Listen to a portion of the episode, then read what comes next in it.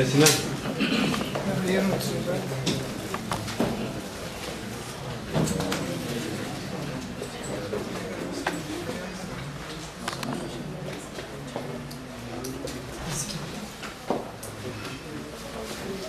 Oturlar açık mı kapalı? Hı? Oturlar açık değilse şey yapmaz. Olmaz ki sesi.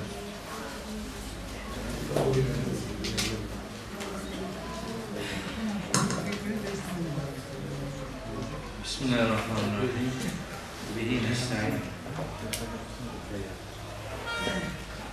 Cumartesi Lokman suresinin ilk 11 ayetini bitirmiştik.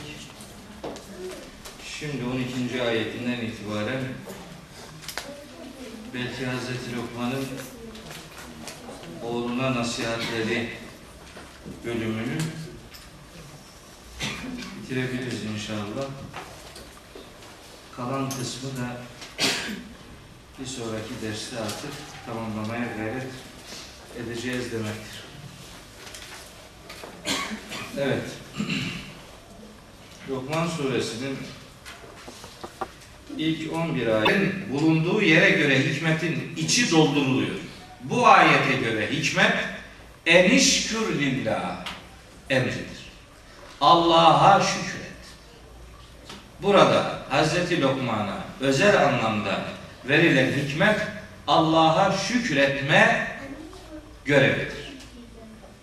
O hikmet ona öğretilmiştir. Ondan onun gereğini yapması istenmiştir. Allah'a şükret. Ha unutma. Ve men yeşkur fe innemâ yeşkuru li nefsi. Bunu yapacaksın da neticede bize şükretmezsen bize bir şey olmayacak. Bize şükredersen bizim bir şeylerimiz artmayacak. Ve men yeşkur kim şükrederse fe innema yeşkuru li nefsi. Sadece kendisi için böyle bir iş yapmış olur. Kendi kazancı, kendi menfaati, kendi istikameti, kendi derecesi için bunu yapmış olur.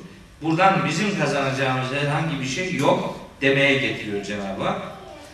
Ve men kefere kim de nankörlük yaparsa fe innallaha ganiyyun hamid. Unutmasın. Allah her şeyden zengin ve övgüye layık tek varlıktır. Bu ayeti izah sadedinde Efendimiz Aleyhisselatü Vesselam'dan naklen gelen bir rivayette buyuruyor ki bu ifadeleri izah için la yenfa'uhu şükrü men şeker ve la yadurruhu küfrü men kefer. Hiçbir şükredenin şükrünün Allah'a bir yararı yoktur.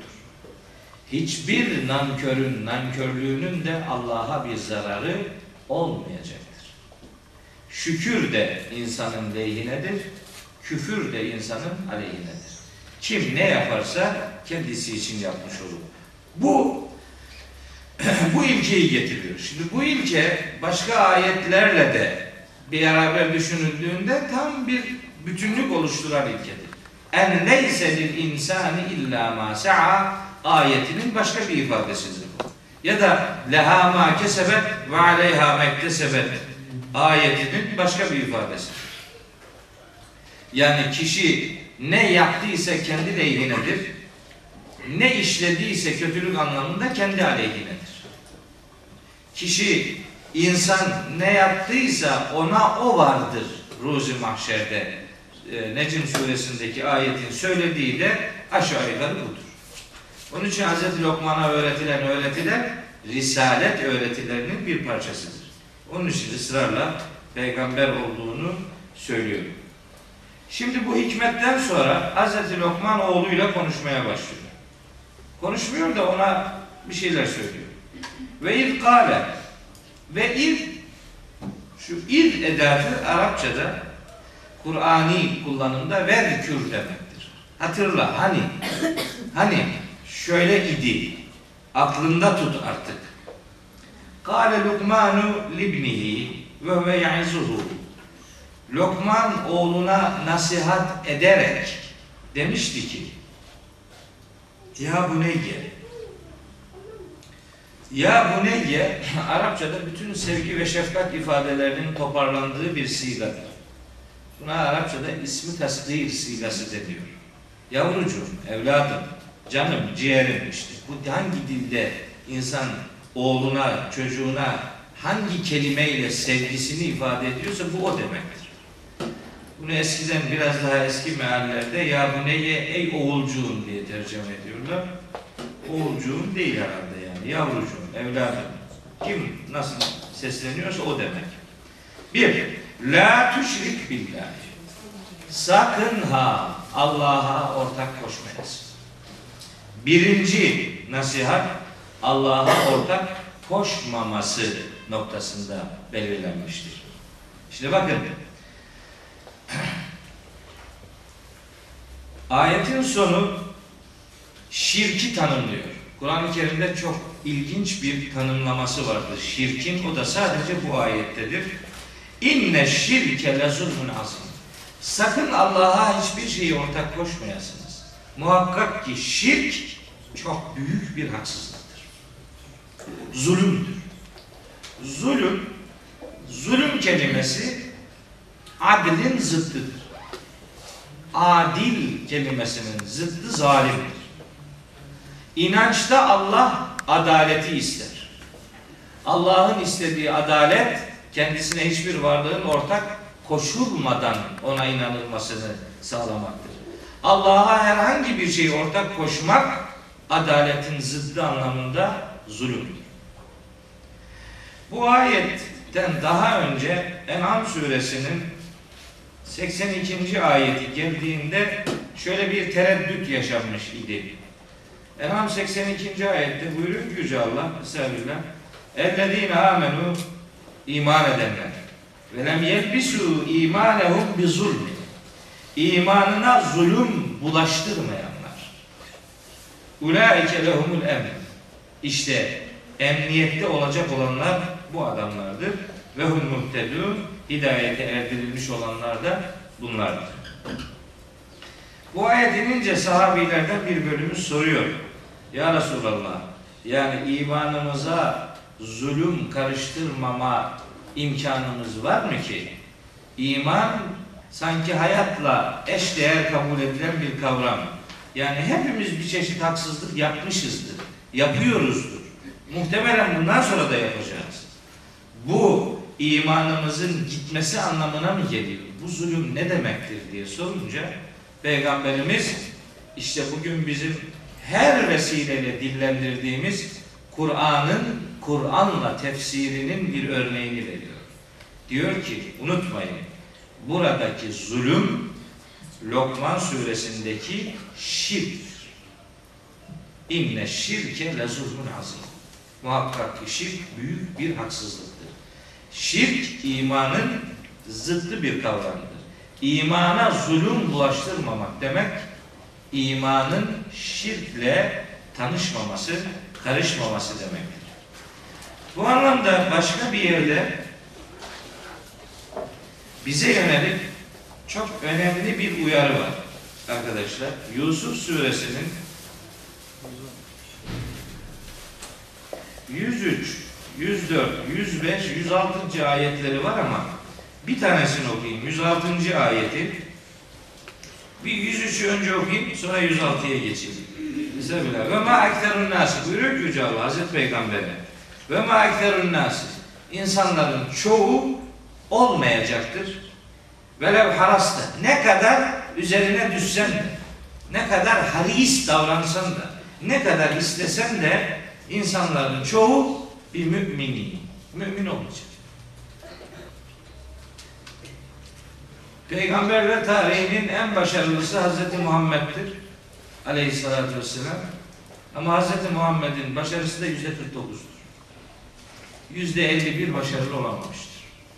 Yani yüzde 49'dur. Çoğu inanmayacağına göre bu işte bu demektir. Yüzde 49 tutulmuştur. Ondan sonra devam ediyor. O yüzde 51'in içinde inananlar var gene bir çeşit. Fakat bozuk. Diyor ki 106. ayette ve ma yu'minu ekseruhum billahi illa ve hum müşrikun. onların çoğunluğu Allah'a şirk koşmadan inanmazlar. İmanlarında şirk hastalığı vardır. İmanı şirkle karışıktır. Bu ayet korkarım ki Mekkeli müşriklerin şirkiyle sınırlı bir ayet değildir. Korkarım ki bu ayet ortalıkta cirit atan ayetlerden bir tanesidir. Yani muhtevası itibariyle çok sıkıntı içerisinde bulunduğumuz bir takım halleri özetleyen ayetlerden bir tanesidir. Dinde Allah'tan başka otorite kabul etmek, dini Allah'la beraber başka varlıklarla paylaşmak, adına şirk denen hastalığın kenarından bucağından bulaşması demektir. Öyle şirk illa bir puta, bir ağaca, bir nesneye e, tapınmak ile sınırlı bir bozukluk değildir. Ela lillahi dinul halis. Dikkat edin. Saf, arı duru din Allah'a aittir. Dinin sahibi Allah'tır. Dinin sahibi olan Allah'a bir çeşit ortaklar ilan etmek bu şirk denen hastalığın imanla ne kadar yan yana karışık gittiğini gösterir. Tevbe suresinde 30. ayet olsa gerek bir ayet inince sahabiler tedirgin oluyorlar. 31. ayet. Ayet şu Estağfirullah. İttehadû ahbârahum ve ruhbânehum erbâben min dûnillâhi vel mesîh ibne Meryem. Onlar onlar dedi bir, bir üstteki ayetten anlıyoruz Yahudi ve Hristiyanlar onlar rahiplerini ve hahamlarını Rabler edindiler. Min dunillahi. Min dunillahi bunu daha önce söyledim burada. Allah'tan başka diye tercüme ediliyor. Yanlıştır bu. Allah'tan başka demek değil bu. Allah'ın altında, aşağısında onunla beraber o var. Ondan daha düşük mertebede başka arada kurumlar oluşturarak din adamlarını Rab edinenler ve Mesih Meryem ve bir de Meryem oğlu Mesih'i Rab edinenler, edindiler. İşte o Yahudi ve Hristiyanlar. Oysa ve ma umiru illa liya'budu ilahen vahida. Halbuki tek bir ilaha kul olsunlar diye emrolunmuşlardı. La ilahe illahu ondan başka ilah yoktur. Subhanehu amma yüşrikûn onların ortak koştuğu varlıkların hepsinden Allah münezzehtir. Şimdi bakın bir peygamberi araya koymak da şirktir. Bir din büyüğünü araya koymak da şirktir. Soruyorlar Hazreti Peygamber'e bu nasıl bir şeydir yani? Nasıl yaptılar da bunlar Allah'ın dışında Rabler edindiler? Ne oldu? Çok pratik bir zeka ürünü olarak cevap veriyor Peygamberimiz. Din adamlarının helal dediğini helal kabul ettiler mi? Ettiler. Haram dediğini haram kabul ettiler mi? Ettiler. İşte onları Rab edinmek bu demektir. Hazreti Peygamber'in cevabı bu olmuş. Şimdi varın siz bugünü düşünün. Hazreti Peygamber'e Cenab-ı Hakk'ın başka din mensuplarına yönettiği çağrısında da çok önemli bir yer tutar bu içerik. Ali İmran suresinin 64. ayetinde buyuruyor ki Yüce Allah de ki, kul de ki onlara ya ehl kitap, ey kitap ehli Teala gelin ila kelimetin bir kelimeye, bir esasa, bir müveye, bir öze sevain beynena ve beynekim sizinle bizim aramızda müşterek olan şu öz noktaya gelin. Neymiş o nokta? En la na'bude illallah. Allah'tan başkasına tapmayalım. Ve la nüşrike bihi şeyen. Hiçbir şeyi ona ortak tutmayalım. Ve la yettehide ba'duna ba'dan erbaben min dunillah. Birbirimizi, birimiz diğerimizi Allah'ın aşağısında, düşüğünde, altında Rabler edinmesinler.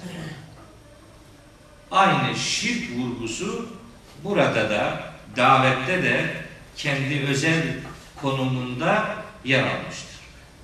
İnançta şirk çok büyük bir hastalıktır ve bazen insan anlamadan bu hastalığın müptelası durumuna da düşmüş olabilir. Onun için Hz. Lokman'ın oğluna yönelttiği nasihatlerinin birincisi, en önemlisi Allah'a şirksiz inanmasını sağlama öğretisi olmuştur. Bu ilahi dinlerin bütün peygamberlerinin tebliğ ettiği esas ilkedir. e, Nahl suresinin 36. ayetinde bunu Cenab-ı Hak tablolaştırıyor. Buyuruyor ki Estağfirullah. Ve lekad ba'asna fi kulli ümmetin rasula. And olsun, yemin olsun biz her topluluğa mutlaka bir elçi gönderdik. Eni'budullah. Allah'a ibadet edin ve bu tağut şeytani şeylerden kaçının diye. Bütün peygamberlerin tevhid ilkesi anlamında tebliğ ettikleri misyon budur. Hazreti Lokman da işte bununla nasihatine başlamıştır. Arada iki ayet var. Hazreti Lokman'ın nasihatlerinin dışında kaldığına inanılan iki ayet var. Ayetlerin ikisi de insanın ana babasına yönelik davranışlarını belirliyor. Ne yapacak, ne yapmayacak. İkisini de ifade ediyor. Anne babasına neler yapacak, neyi yapmayacak. Bazıları diyorlar ki çok tabi çok garipsediğim bazen kahrettiğim bir e, olay var bu ayetlerle ilgili. Bir ilahiyatçı bir gün bir makale gönderdi bize. Kur'an ayetlerinin dizilişinde yaşanan yanlışlıklar. Makalenin başlığı bu. Ayetlerin dizilişindeki yanlışlıklar. Hatalı dizilmiş ayetler. Mesela mesela biri bu. Lokman suresinin 14 ve 15. ayetleri yanlış konmuş buraya. Bunların yeri aslında başka bir yermiş. Buraya zuhuren katılmış. Niye? Konu konu bütünlüğü sağlanamıyor diye. Ha sen konu bütünlüğünü sağlayamıyor olabilirsin. Ama burada konu bütünlüğü sağlanıyor. Verdiği örneklerden biri Kıyamet suresiyle alakalıdır. Onu daha önce burada söyledim mi bilmiyorum. Dilini depreştirme. Vahyi acele almak için o ayeti o ayeti de yanlış anladığımız için millet bu ayetin yanlış yere yerleştirildiği zehabına kapılmıştır. Şimdi ayette söylenen şu. Kur'an ayetlerinin dizilişi Cebrail'in öğretmesiyle gerçekleştirilmiştir. Bunda hata falan yok. Mesela ve vassayna insane bi valideyhi biz insana ana babasını özenle tavsiye ettik. Ana babasına ana babayı tavsiye etmek demek tabi başka bir ayetin yardımına ihtiyacımız var ana babayı tavsiye etmek ne demek? Şu demek. Ahkaf suresinin 15. ayeti bu yardımı veriyor. Babasıyla insane bir vali valideyhi ihsana. Biz ana babasına insanın iyilik yapmasını emrettik. Ana babayı tavsiye etmek demek, ana babaya iyilik yapmayı istemek demektir. Ahkaf suresi 15. ayet bunu söylüyor. Kasas şey Ankabut suresinin 8. ayeti de ihsan kelimesinin yerine hüsnen kelimesini koymuş. Yani ana babanın tavsiye edilmesi onlara iyilik yapılmasıyla alakalı bir emirdir. Neymiş? Anne ile alakalı bir ayrıntı var. Hamelethu ummuhu vehnen ala vehnen. Annesi insanı, çocuğunu yani sıkıntı üzerine sıkıntı çekerek taşımıştır. Ve fesaluhu onun ondan ayrılması da fi'ameyni iki yıl içerisinde gerçekleşecektir, gerçekleşmiştir. Başka bir ayetin yardımına ihtiyaç var. Bu hemen anlaşılmıyor burada. Ahkaf suresinin demin söylediğim 15. ayetine inince burada nedir bu iki yıl? Bu ayrılmak ne demektir? O anlaşılıyor. O ayette Ahkaf suresi 15. ayette annenin çocuğuna süt vermesiyle alakalı bir süreçten söz edildiği anlaşılıyor. Anneler çocuklarına iki yıl süt vermek durumundadırlar. Vermelidirler. Vermiyorlar. Vermiyorlar. Biliyorum, çok iyi biliyorum vermediklerini. Delil olarak da Bakara suresinin 233. ayetini kullanıyorlar. Kullandıkları ayet şu. Estağfirullah.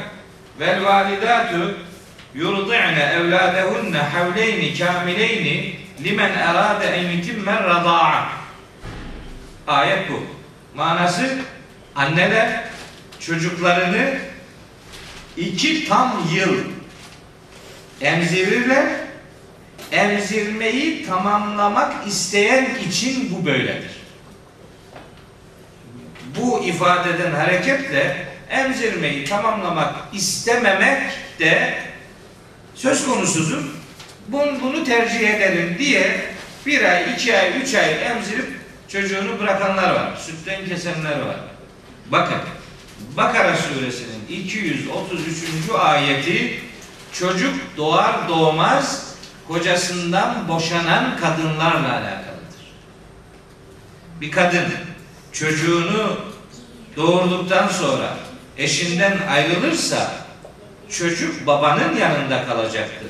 Ama süt ihtiyacı devam ettiği için çocuğun anneye ihtiyacı olduğu için bu defa baba çocuğunu o boşadığı hanımının e, hanımından emmesi için onun bütün bakımını o süre içerisinde bakımını, giderini, maişetini sağlamak zorundadır.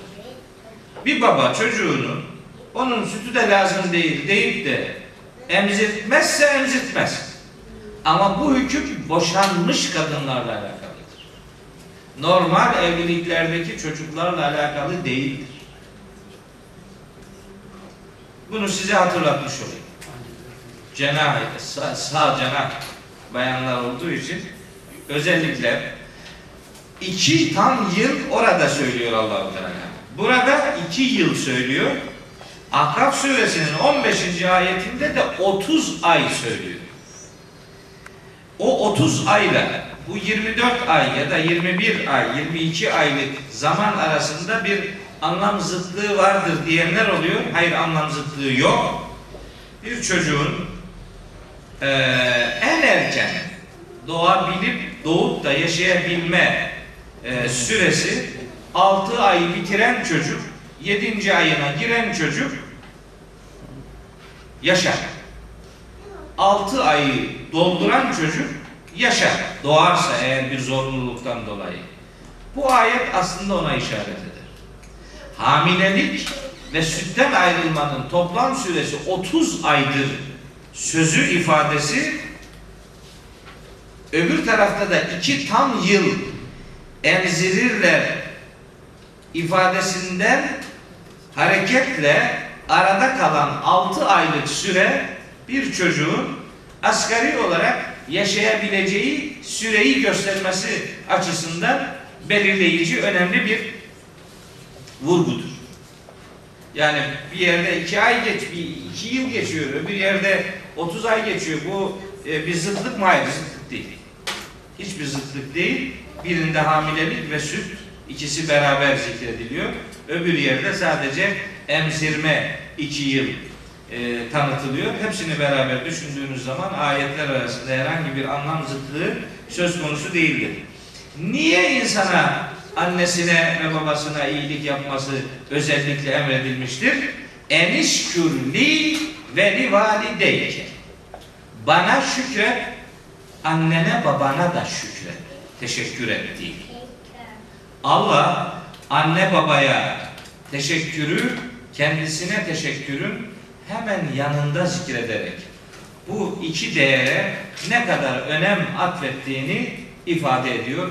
Başka ayetlerde de kendisine tapınılması emrinin hemen peşinden ana babaya iyilik yapma emrini getirerek bu işe vurguyu ne kadar ciddi tuttuğunu ifade ediyor. Şimdi bu ayetlerin buraya yanlış konduğunu zannedenlere söylemek lazım ki bak daha 12. ayette şükür var. 13. ayette şirkin zulüm olduğu var. Şirkün, şükrün zıddı olan şirk ele alınmıştır. 14. ayette şükre yeniden gönderme var. Dolayısıyla ayet yanlış bir yere yerleştirilmiş falan değildir. Kelimeleri önceki ayetlerle buluşturmak istediğiniz zaman buluşturulabilecek veriler elde mevcuttur. Yanlış yerleştirilmemiştir. Bir babanın oğluna yaptığı nasihatlerin arasına ana babaya iyilik yapmanın söylenmesi anlam kopukluğunun örneği olamaz. Olsa olsa anlam bütünlemesinin bir örneği olabilir. Evet. İleyyel masir. Dönüş sadece ve sadece bana olacaktır diyor Cenab-ı Hak. Şimdi yapmamız gerekeni söyledi. Ana babaya iyilik. Geçen konferansa geldiniz mi bilmiyorum.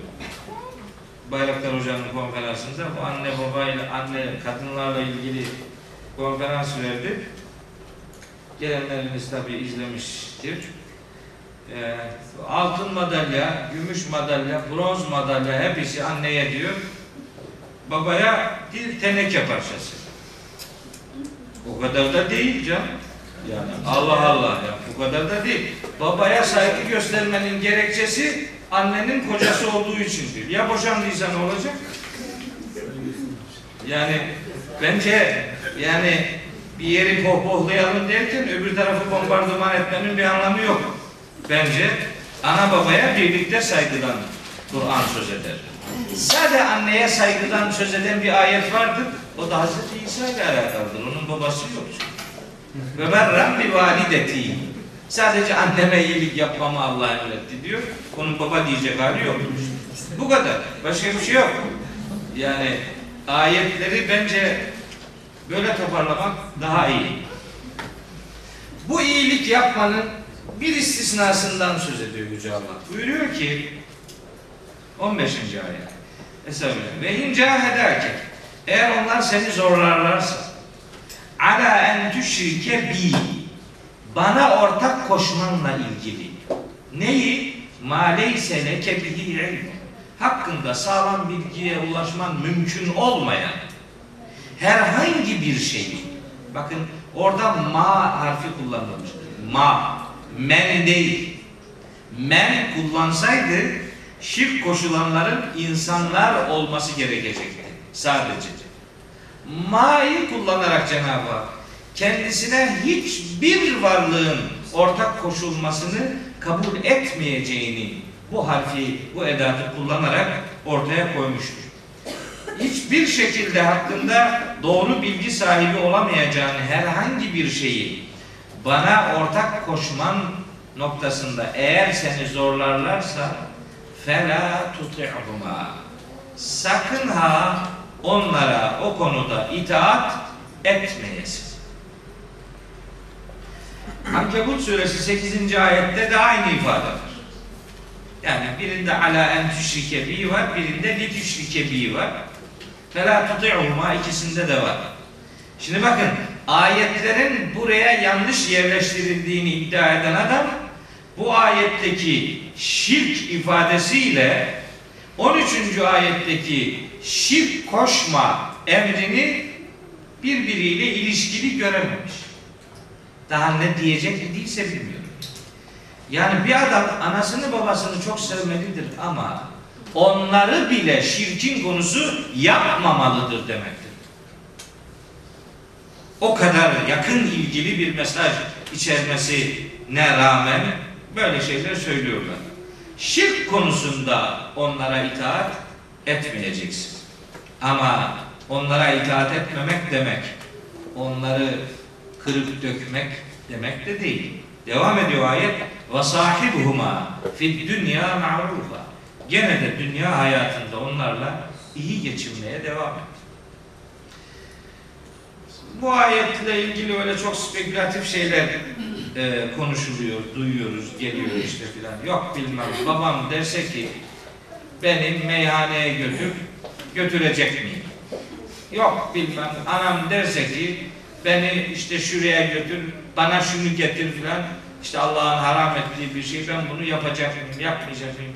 Bunları fazla sormaya gerek yok. Bunlar yaşanan şeyler de değiller. İnsanlar düşünüyor, soru üretiyorlar. Soru üretim merkezi var. Sorun üretiyor Sorun yani. Kendi kendine.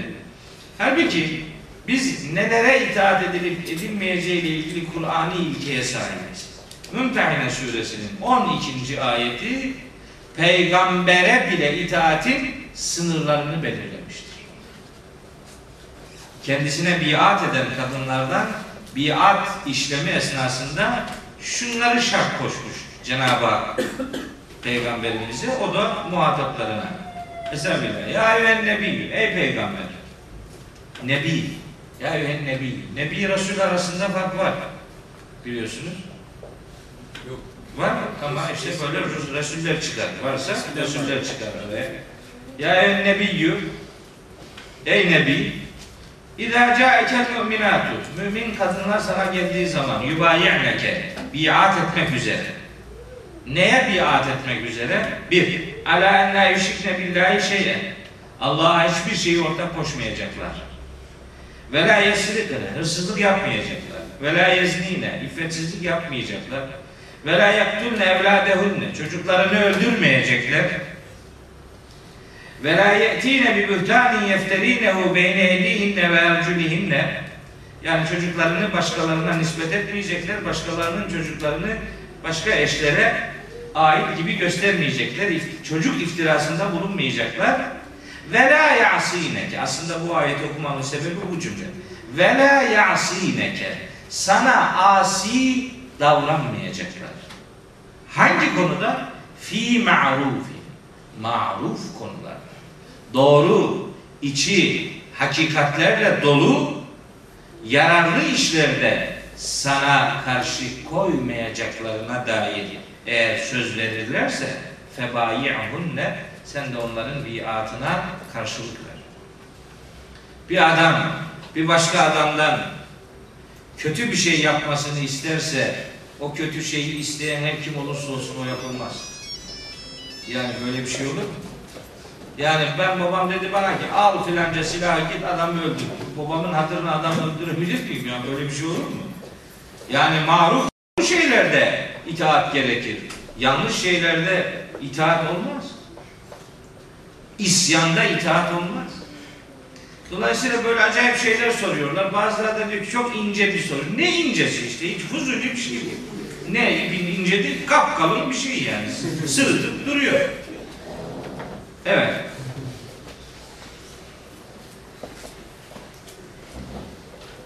Ee, diyor ki devamında ve tebi'e sebile men sen şunun yolunu takip et. Yani seni şirke zorlayan ana babanın şirk konusundaki yolunu değil, şu adamın yolunu takip et. Enabe ileyke. Bana kim yönelmişse bana yönelenin yolunu takip et. Yönelen Allah'a yönelmişse onun takip edilmesi Kur'ani emirdir. İşte bunların hepsi şirke karşı bir duruşun değişik cümlelerle ifade ediliş halidir. İleyye merci'ukum. Sebile men enabe ileyye. Bana yönelen adam. Yöneliş bakın insandan gelecektir ki yöneliş olsun. Yönelişi kadere bağlamak, kaderde varsa yönelirim yoksa yönelmem.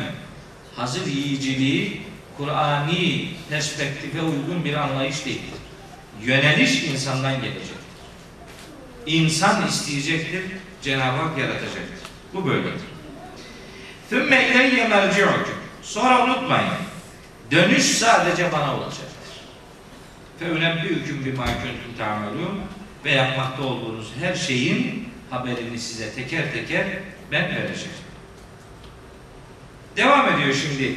Şirk, şükür, zulüm, üçlüsü, ana babaya itaatin sınırları konusu toparlandıktan sonra Hazreti Lokman ikinci nasihatine geçiyor. Diyor ki Ya buneyye, yavrucuğum, evladım İnneha in tekü miskale habbetin min hardele Eğer herhangi bir iş hardal tanesi ağırlığında bile olsa bu iyilik olsun kötülük olsun fark etmez. Yapılan herhangi bir iş hardal tanesi ağırlığında olsa buradaki hardal tanesi bir şeyin en küçük zerresini ifade edilsin diye hardal kelimesi kullanılıyor. Muhtemelen o zaman kullanılan en küçük nesnel varlıklar için bu kelimeydi. Burada o yer alıyor. Fetekün fi sahretin eğer e, o yapılan iş kayaların içinde olsa ev fis semavati veya göklerde olsa uzay boşluğunda olsa ev fil ardı veya yerin derinliklerinde olsa ye'ti bihallah her neyse Allah onu getirecektir. Eta bi eta bi getirmek demektir. Eta gelmek demektir. B harfiyle kullanılırsa getirmek anlamına gelir. Cae gibi. Cae gelmek, cae bi getirmek demektir. Eta da gelmek demektir. Eta bi getirmek demektir. Ye'ti bihallahu. Allah onu getirecektir. Yani hiçbir şey gizli saklı kalmayacaktır. Bu pek çok Kur'an ayetinin söylediği Cenab-ı Hakk'ın Ruzi Mahşer'de herkesi yaptığıyla buluşturacağı gerçeğinin ifadeleridir. Yani pek çok ayet var bununla ilgili. Ayetin sonundaki iki sıfat çok ilginç. İnnallah muhakkak ki Allah latifun habir. Allah latiftir, habirdir. Latif genellikle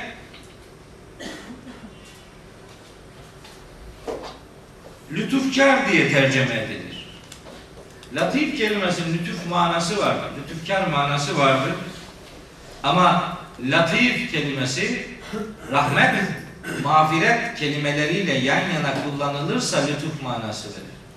Ama böyle bilgi içerikli bir başka sıfatla yan yana kullanılıyorsa latif bilmeyle alakalı bir sıfattır. Tıpkı Mülk suresinin Mülk suresinin ikinci sayfasında olduğu gibi. 14. ayetinde olduğu gibi. Orada diyor ki Yüce Allah Estağfirullah ve esirru kavlekum.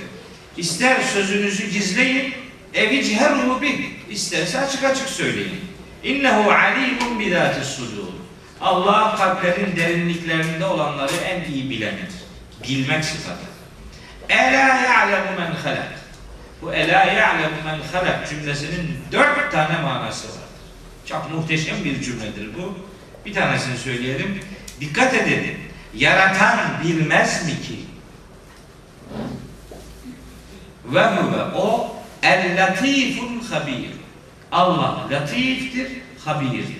Buradaki latif ile e, e, Lokman suresi 16. ayetteki latif aynı manaya gelir. Habir daha çok nesnel, görünen varlıklarla ilgili bilgi sahibi olmaktır. Latif bilgisine nesnelerin engel olamayacağı, madde ötesi şeyleri, işin arka planını, iç yüzünü bilmeyi ifade eden bir sıfattır.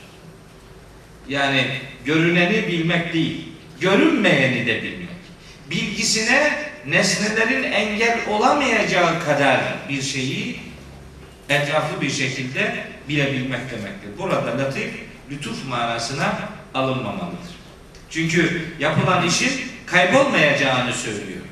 Görüneni herkes bilir, Mühim olan görünmeyenden haberdar olmaktır ki işte o bu ayette latif sıfatıyla ifade edilmiştir.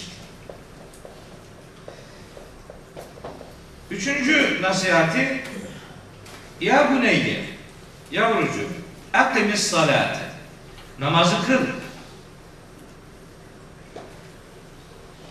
Namaz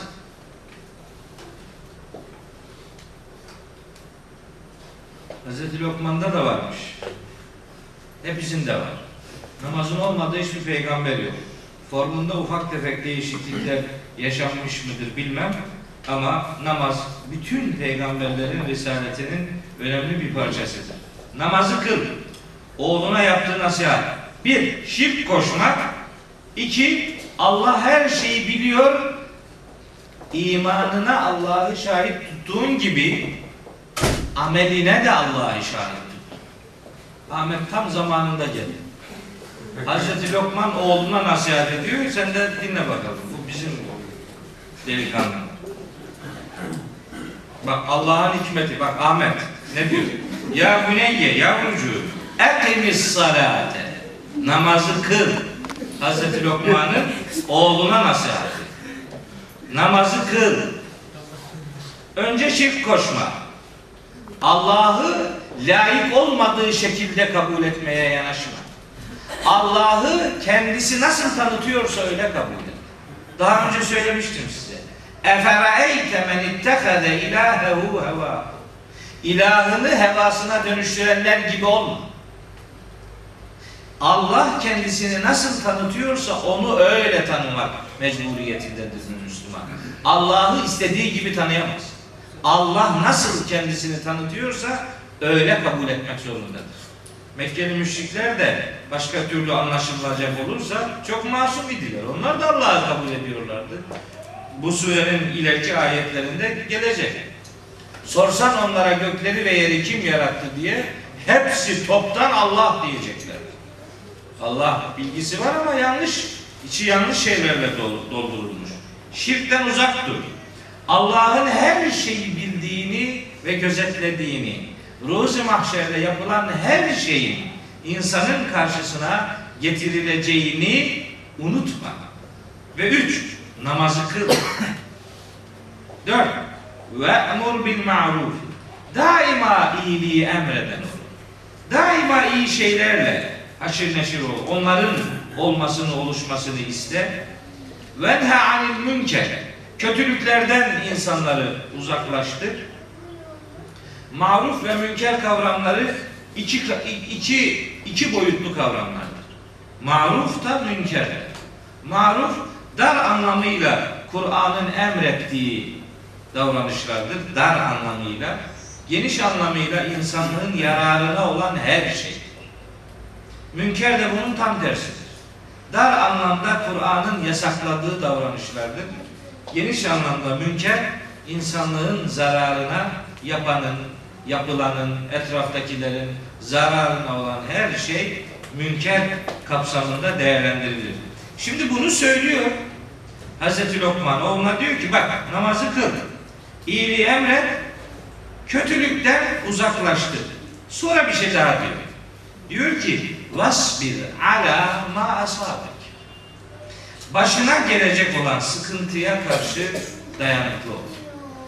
Sıkıntıya bunun iki manası var. Biri başına gelen sıkıntıya karşı dayanıklı ol, sıkıntıya dayan. İkinci anlamı ise başına sıkıntı gelecektir. Ama sen öbür yaptığın işlerde sabırlı ol. Onları yapmaya devam et. Yani iyiliğin yapılmasına devam et. Kötülükten kaçınılmasına devam et. Namaza devam et. İyi huylarının takipçiliğini terk etme. Bu ayetin bu burada getirilmesinin böyle bir anlamı var. Bir anlamı daha var. Sen iyiliği emreden, kötülükten nehyeden insan olursan daima bekle, başına sıkıntılar gelebilir. İyiliği emredip kötülüklerden nehyetmek bazen rüzgar ekip fırtına biçmeye benzeyebilir. Bazen bunlar sıkıntılarla eee, takip ediliyor olabilir. Ha sıkıntılı olacaksın. Hem o sıkıntıya göğüs geleceksin. Hem yaptığın şeyi yapmaya devam edeceksin. Pes etmeyeceksin. Unutma. İnne zâlike min azmil umur. Bu işlerin azim gerektirenlerinden biridir. Hangisi? Müfessirler diyorlar ki işte buraya kadar verilen bütün emirler. Hayır. En yakın emir. Yani sabır emri. Sabır emri işlerin en zor dayanılanlarındandır. Ama sabrı benim anlattığım gibi anlarsak zaten zımnen yukarıda söylenilenlerin de e, sahip olunması gereken değerler olduğunu anlama noktasında ayetin içerisinde bulunduğu anlaşılır. Ee, bunu bu arada bir şey daha söyleyeyim. Bu beş tane büyük peygamber var ya Hazreti Nuh, Hazreti İbrahim, Hazreti Musa, Hazreti İsa ve Hazreti Muhammed aleyhimussalatu vesselam bunların literatürde özel bir adı vardır. Beşine birden söylenir. Ulul azm. Bunu anlatırken der ki ulul azim peygamber. Ulul azim yanlış. Ulul azim diye bir kelime yok. Ulul azm. Ulul azim yani eğer azim ise o olmaz. Ayin ve z ile ise gene olmaz. Ulul azm peygamberler denir bunlara. Azm kelimesini görünce onu hatırladım. Siz bari bunu duyanlar olarak ulul azim demeyin yani. Ulul azm. Devam ediyor Hazreti Lokman. Bakın şimdi ne diyor? Estağfirullah. Ve la tusa'ir haddeke linnâs. Sakın ha boynunu insanlara yan çevirmeyesin.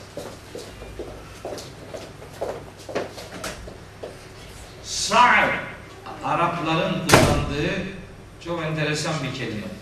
Develerin boyunlarında ya- yara olurmuş. Büyük bir yara olurmuş. Yani deve böyle kafasını yere doğru çeviremezmiş. O yaradan dolayı. Böyle kafası böyle kalkık dururmuş. Allah devenin boynuna arız olan o hastalığı insanların kendilerinde göstermemelerini istiyor. Böyle insanlara tepeden aşağıya bakma. Mağrur ve kibirli olma. Öyle şeyler var ya bu bizim Türk filmlerinde Kadine'nin bakışı. Yok o öfke dolu. O değil. Ke- Kemal Sunal bazen böyle gezer. Böyle kafayı yan çevirir. Böyle hiç bakmaz sağa sola bilmem ne. Aynı öyle bir şey. Kasılmak. Ve adam mesela ceketi yarım metre geriden gelir. Böyle. Yani göğsü ileride falan böyle. Yapma böyle diyor. Böyle böyle yapma. Ve la temşi fil ardı meraha yeryüzünde de böbürlenerek yürüme. Kasıla kasıla yürüme. Evet. Kasılma. Ne olduğunu ben biliyorum diyor Allah. Sen de biliyorsun ne olduğunu aslında. Neydin sen bunu çok iyi biliyorsun. Yalandan böbürlenme kasılma. İsra suresinde bu cümlelerin ikisi de var. Şey bir tanesi var ama devamında çok muhteşem bir mühür var. Diyor ki Yüce Allah orada İsra 37'de ve la temşi fil ardı meraha yeryüzünde böbürlenerek yürüme. Niye? Bakın gerekçeye bak. İnneke len tehlikal arda ve len tebluğal cibale tuğla. Yalandan yere vurarak yürüme. Ne yeri delebilirsin ne de boyun dağlara ulaşabilir. Böyle omuzlarını kaldırarak ne dağ gibi büyük olabilirsin ne de yeri yarabilirsin. Adam gibi, itidalli yürü. Herif gibi yürü. Müzmehil bir şekilde yürüme. Böyle perişan bir döküntü halinde değil. Ama mağrur ve kibirli olma. Niye? Hiç unutma. Başka bir ayetle de bunu buluşturmak gerekirse şunu söyleyebiliriz. 15. ayeti Fatır suresinin. Ya eyyühennas. Ey insanlar. Entumul fukara'u ilallah. Sizin hepiniz Allah'a muhtaçsınız. Hepiniz Allah'a muhtaçsınız. Bir tane daha söyleyeyim. Muhammed suresinde buyuruyor ki Yüce Allah son ayet 38. ayet Muhammed suresinin Vallahul ganiyyü ve entumul fukara Zengin olan Allah'tır. Topunuz fakirsiniz. Hepiniz fakirsiniz. Kimsiniz siz? Bu o demek. Ne olduğunu unutma. Yalandan mağrur ve kibir gösterisine hayatında yer verme. Kur'an buna istikbar diyor. Başka ayetlerde iblisle buluşturarak bu mağrurluğu, bu kendini büyük görmeyi istikbar kelimesiyle karşılıyor. İstikbar büyük olmadığı halde, büyüklük kendisine yakışmadığı halde kendini büyük görme hastalığıdır istikbar. Kur'an istikbarı reddeder. Kibriya, ekber, kebir olmak Allah'ın sıfatıdır. Ama istikbar, haksız yere kendini büyük görmek, Kur'an'ın reddettiği bir rahatsızlıktır.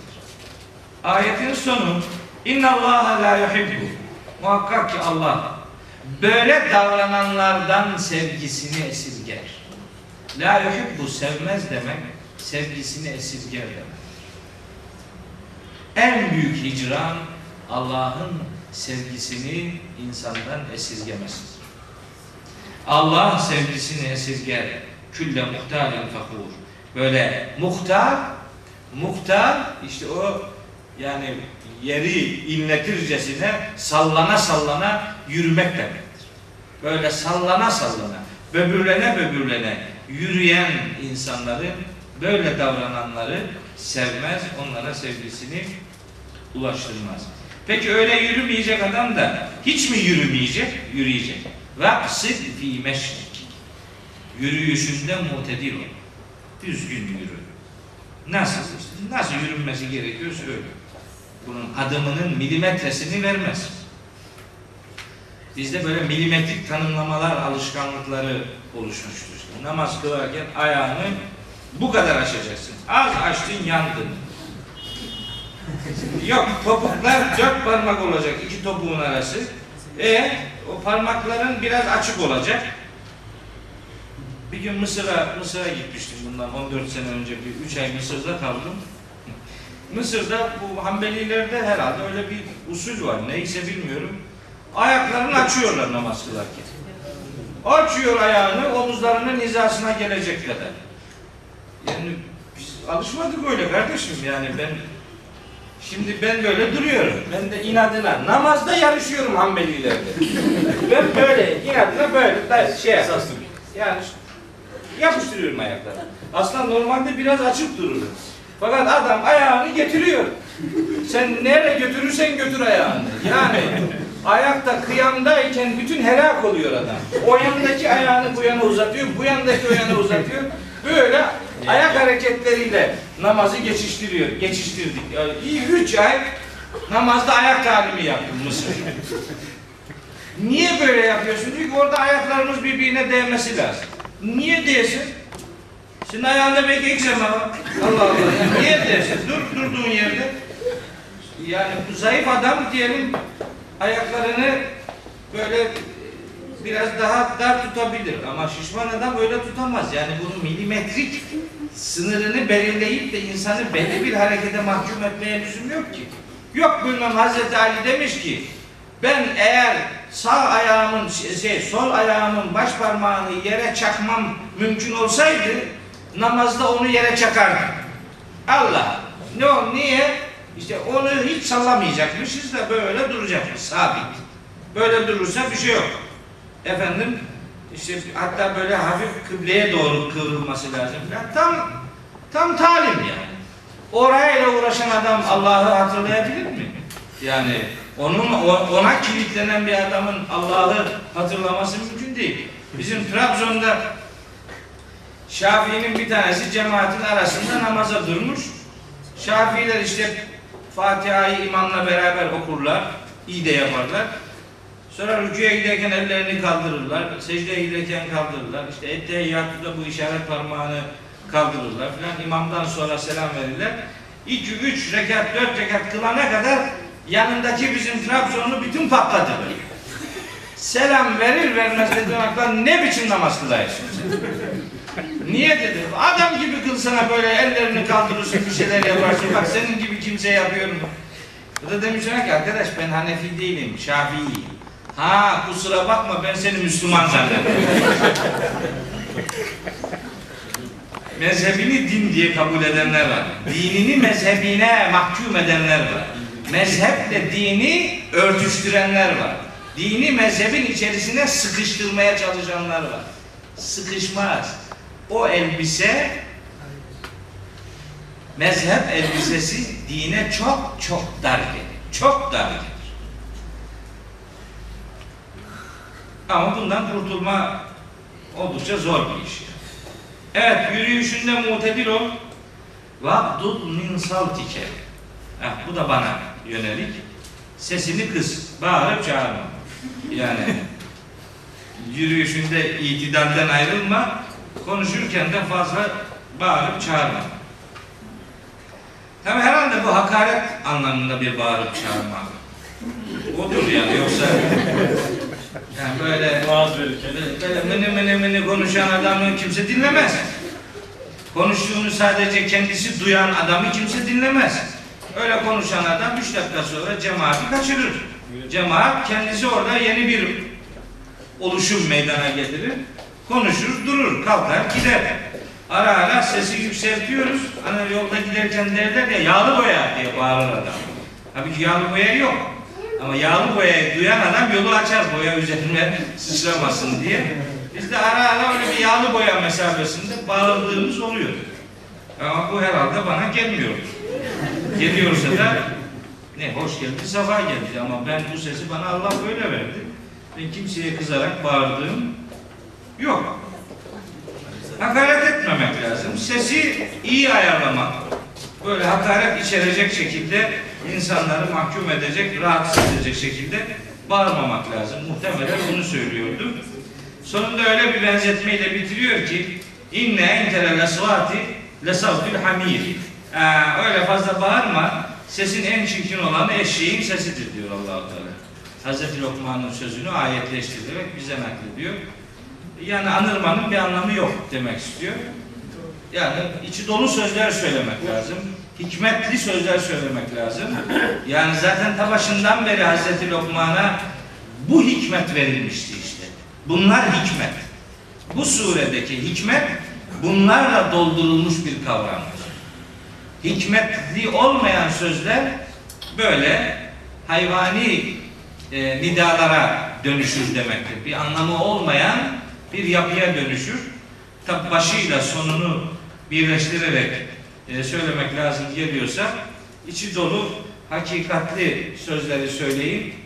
Boş sözler söylemeyin. Zaten 6. ayetinde surenin lehvel hadis tabirini ifadesini oraya koymakla Cenab-ı Hak Hazreti Lokman'ın nasihatleriyle işte boş söz söyleyerek insanları Allah yolundan bilgisizce saptırmaya gayret edenlerin mesajını bir arada bir çeşit buluşturmuş oldu. Bunu bu vesileyle biz de tekrarlamış olduk.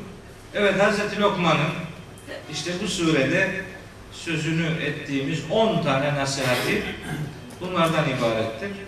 Bu nasihatler suredeki hikmetin içini dolduran nasihatlerdir diye tanımımızı getirmiş olalım ve dersi böylece bitirmiş olalım. Zaten bir saat geçti. Yedi buçuk oldu saat. Haftaya inşallah son dersi yapmak üzere buluşmuş olacağız Allah lütfederse. Duanızı bekliyorum. Hep birbirimize dua edelim. Dualar insanlar için birbirlerine ibadet mesabesinde yakarışlardır. Allah size de bize de istikametli hayırlı ömürler lütfetsin. El Fatiha.